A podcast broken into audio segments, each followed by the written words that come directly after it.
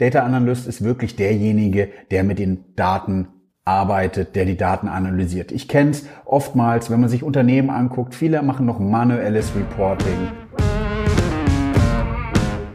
Neue Folgen jeden Freitag. In dieser digitalen Welt gibt es einen speziellen Faktor, der über Erfolg und Misserfolg entscheidet. Daten. Doch nur die wenigsten wissen sie für sich zu nutzen. Wer seine Kunden verstehen will, um ihnen das bieten zu können, was sie brauchen, kommt um ein professionelles Datenmanagement nicht herum. Jonas Rascheli interviewt andere Experten aus den Data-Bereichen und zeigt Schritt für Schritt, wie genau das funktioniert.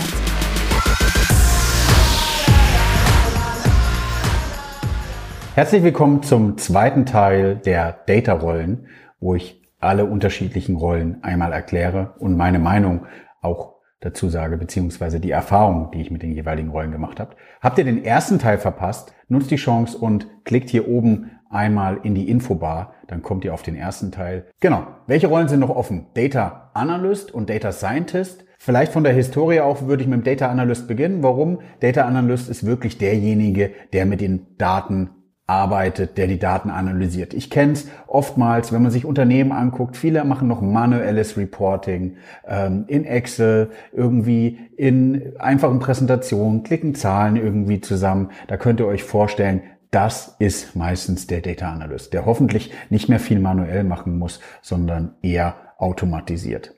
So, das bedeutet, je nachdem, wie manuell die Daten noch gemacht werden, fängt er eben an, in Excel, in PowerPoint die Daten zu analysieren und die Daten vielleicht auch in einem Kontext zu sehen, die Daten fürs Management aufzubereiten, Handlungsempfehlungen daraus abzuleiten. Das ist das Wichtige. Wenn man sich das ein bisschen weiter anschaut, kann ein Data Analyst eben auch wegen in einem Web-Analyse-Tool arbeiten. Der Data Analyst kann eben auch vielleicht in Tableau, in einem anderen Tool arbeiten, was die Daten visualisiert und zur Verfügung stellt. Ein Data Analyst kann aber auch eben schon eine leichte technische Erfahrung haben. Vielleicht kommt er aus dem Statistikstudium, hat schon mal mit R oder mit Python Erfahrung gemacht, kann er vielleicht auch ohne Studium gemacht haben und verarbeitet dann die Mengen an Daten, die ihm zur Verfügung stehen, eben mit anderen Tools. Meine Erfahrung ist oftmals gewesen, ein Data Analyst nutzt die ihm zur Verfügung stehenden Fähigkeiten und dann die ihm zur Verfügung stehenden Datenmengen, kombiniert die eben und verarbeitet Daten. Ich habe auch Data-Analysten festgestellt, die sagen, naja,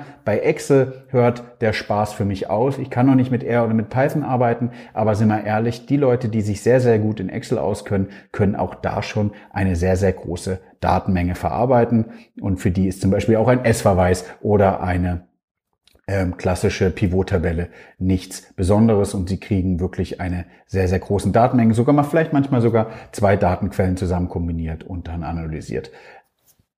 Eine andere weitere Schiene kann natürlich sein, dass ein Data Analyst eher in Richtung R und Python geht und da wirklich eine große Datenmenge verarbeitet und vielleicht auch ein bisschen mehr in die Methodik einsteigt, mehr in die Statistiken-Schienen einsteigt. Zusätzlich zu R und Python kann er auch vielleicht SQL, kann Datenbankabfragen machen, kann es auch eben mit JavaScript machen. Die unterschiedlichen Techniken, die unterschiedlichen Skills sind meistens von Unternehmen zu Unternehmen unterschiedlich, aber eben auch von der jeweiligen Reife des Unternehmens selbst. Die nächste Rolle, Data Scientist.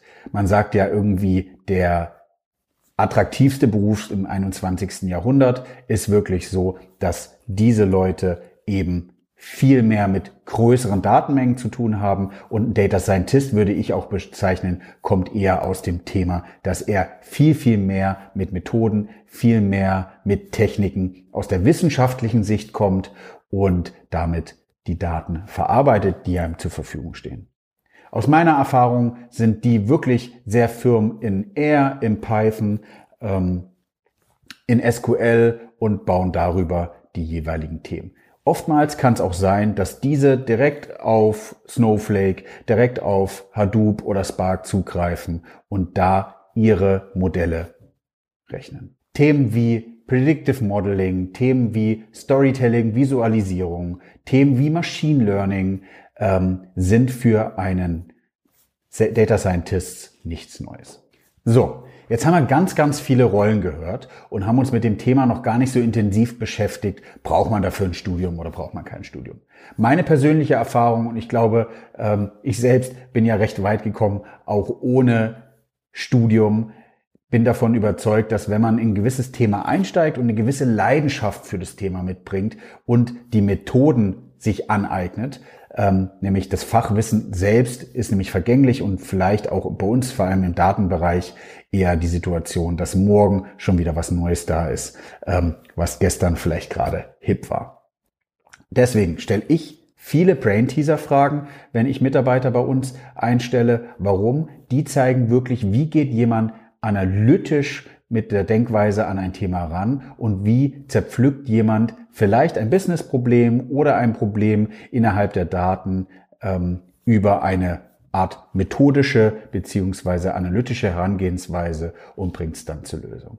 Deswegen bin ich davon überzeugt, man braucht grundsätzlich kein Studium, man kann als Quereinsteiger, man kann aus einer Ausbildung kommen, um in diese Datenthemen einzusteigen. Wichtig ist das Thema Leidenschaft, wichtig ist das Thema methodisch-analytisches Herangehen und sich ständig mit dem Thema zu beschäftigen. Es gibt tolle Sachen wie DataCamp, Udemy, Coursera, wo man sich weiterbilden kann und das jeweils nutzen kann. Erfahrung ist auch da, dass verschiedene HR-Abteilungen, verschiedene Leute, die Personal recruiten, eben unterschiedlich auf die jeweiligen Lebensläufe, unterschiedlich auf die Fähigkeiten schauen. Deswegen guckt euch immer genau in den jeweiligen Jobbeschreibungen an, auf was wird geachtet. Versucht immer direkt Kontakt zu den jeweiligen Unternehmenspersonen, vielleicht auch mit den Fachabteilungen aufzunehmen, um zu bewerten, mit was arbeiten die eigentlich und was ist da wirklich wichtig.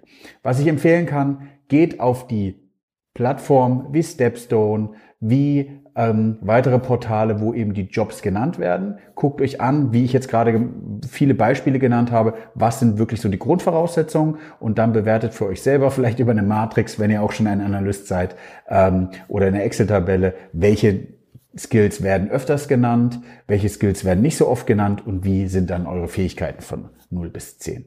Doch bevor es weitergeht, in der Data-Branche werden gerade Unmengen an Talente gesucht. Das haben wir jetzt auch gerade festgestellt, dass es unterschiedliche Rollen gibt, die benötigt werden.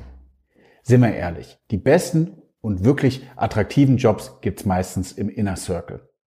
Ich habe mir zur Aufgabe gemacht, mit der Möglichkeit, mit dem Netzwerk, was ich habe, die Talente zu finden und die Talente mit den jeweiligen Unternehmen in Verbindung zu bringen.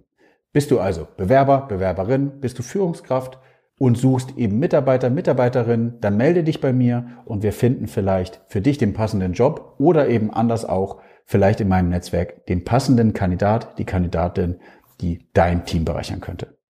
Du möchtest dich und dein Unternehmen vielleicht aus dem Software-Anbieterbereich, aber eben auch als Brand vorstellen, um zu zeigen, was ihr so Tolles im Data-Bereich macht, welche Möglichkeiten es dadurch gibt oder was die Talente daran anziehen sollte, dann meldet euch gerne bei mir und wir können gemeinsam eine Lösung finden, wie wir dein Unternehmen, deine Marke bei uns im Podcast oder eben auch im YouTube-Kanal präsentieren können. Vielen Dank fürs Zuschauen. Solltet ihr den Kanal noch nicht abonniert haben, nutzt die Chance und klickt hier oder hier auf den Abonnieren-Button. Wenn ihr meinen Podcast noch nicht abonniert habt, nutzt die Chance und geht auf Apple Podcast, Spotify und abonniert ihn. Auf Apple Podcast und jetzt auch ganz neu bei Spotify gibt's die Möglichkeit einer Bewertung. Und denkt dran, auch ich lebe von Feedback und kann mich weiterentwickeln mit Feedback, denn Dateninformationen sind die Grundlage, um besser zu werden. Also bitte ich euch auch, eine Bewertung abzugeben. Auf meinem LinkedIn-Kanal bewerbe ich jede Woche die Kombination aus Superheld, Superheldin mit Datenrolle. Wenn euch eine Superheldin, ein Superheld oder eine Datenrolle einfällt, die man super toll kombinieren kann, schreibt es in die Kommentare.